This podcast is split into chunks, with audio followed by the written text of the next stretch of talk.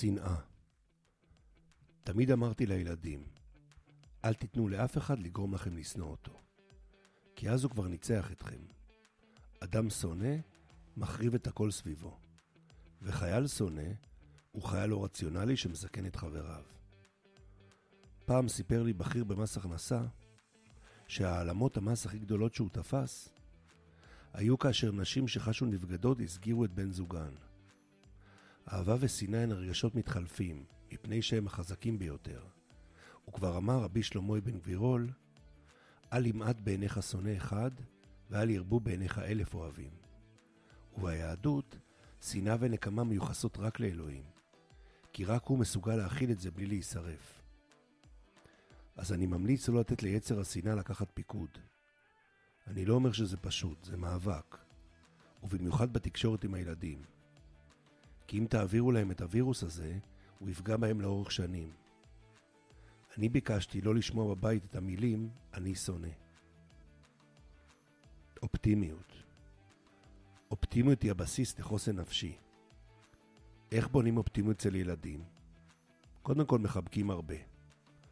וכשמשהו לא טוב קורה, אז התגובה הראשונית לא צריכה להיות משהו כמו אבל אמרתי לך, אוף למה עשינו את זה וכדומה. אלא לנשום עמוק ולהגיד, טוב, אז מה עושים? כשילד רואה לאורך שנים שישר מדברים על מה שעושים, אז הוא מבין שיש תמיד מה לעשות. ואם יש מה לעשות, יש תקווה. ותקווה היא הבסיס לאופטימיות, הידיעה העמוקה שיהיה בסדר. ואופטימיות היא אולי המתנה הכי גדולה שתוכלו להעניק לילדיכם. ועל כן במדינה לא צריך לחפש כרגע מי אשם. זו פגיעה בחוסן הלאומי, אבל גם באישי. יבוא יום שנבדוק טוב את עצמנו. וגם אז נעשה זאת במקצועיות ולא בתאוות נקם. אבל כרגע צריך רק ללכת קדימה. הלם קרב מי שבקשב יודע שיש עד כה לא מעט אנשים שנפגעו נפשית ולא מדווחים. ואני לא מדבר כרגע על האזרחים, אלא על החיילים. כולל אלו, אלו שלא השתתפו בקרבות. כי בשביל לסבול מהלם קרב לא חייבים להיות בקרב. כבר בשנות ה-80 נעשה בישראל מחקר על הלם קרב שמתחולל בטירונות. יש עכשיו חיילים בשטחי הכינוס מסביב לעזה, שבקרוב מאוד כנראה ייכנסו פנימה. והמצב שלהם כרגע לא טוב. ומי שמכיר יודע שההמתנה למלחמה לפעמים יותר קשה נפשית מהמלחמה עצמה. התלבטתי אם להגיד את זה האמת, אבל פוטנציאל המחיר העתידי הכריע.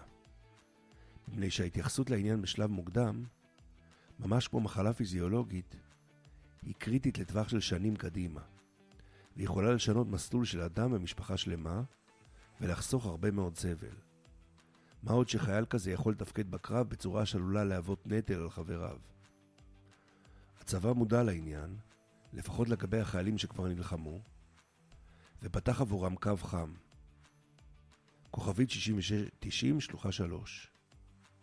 קציני בריאות הנפש שם יתעלו אותם במידת הצורך לשלושה מרכזים ארציים שנפתחו למניעת פוסט-טראומה. ושם נערכים במתכונת אשפוז יום עם כל הטיפולים הדרושים. אז מצד אחד צריך להפיץ את זה, כי בלהט העניינים זה לא תמיד מתועדף.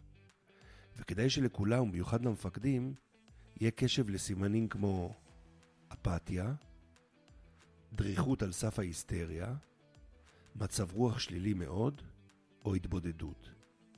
והעניין ידווח ויוצף למעלה. כולם חלק מאוכלוסיית הסיכון, אבל בעיקר חיילי ומפקדי הסדיר. רמת החוסן של הדור הזה בעולם, גם בהשפעת הקורונה וגם בכלל, היא נמוכה יותר. בשנתיים האחרונות, התלונה המרכזית שקיבל אגף כוח אדם בצבא היא שאין מספיק קציני בריאות נפש. והצבא בתגובה תגבר מאוד את המערך. והם ביקשו להגיע לקב"נים לא כדי לצאת מהצבא, אלא כדי לדבר. אז בואו ננגיש להם את השירות הצנוע הזה.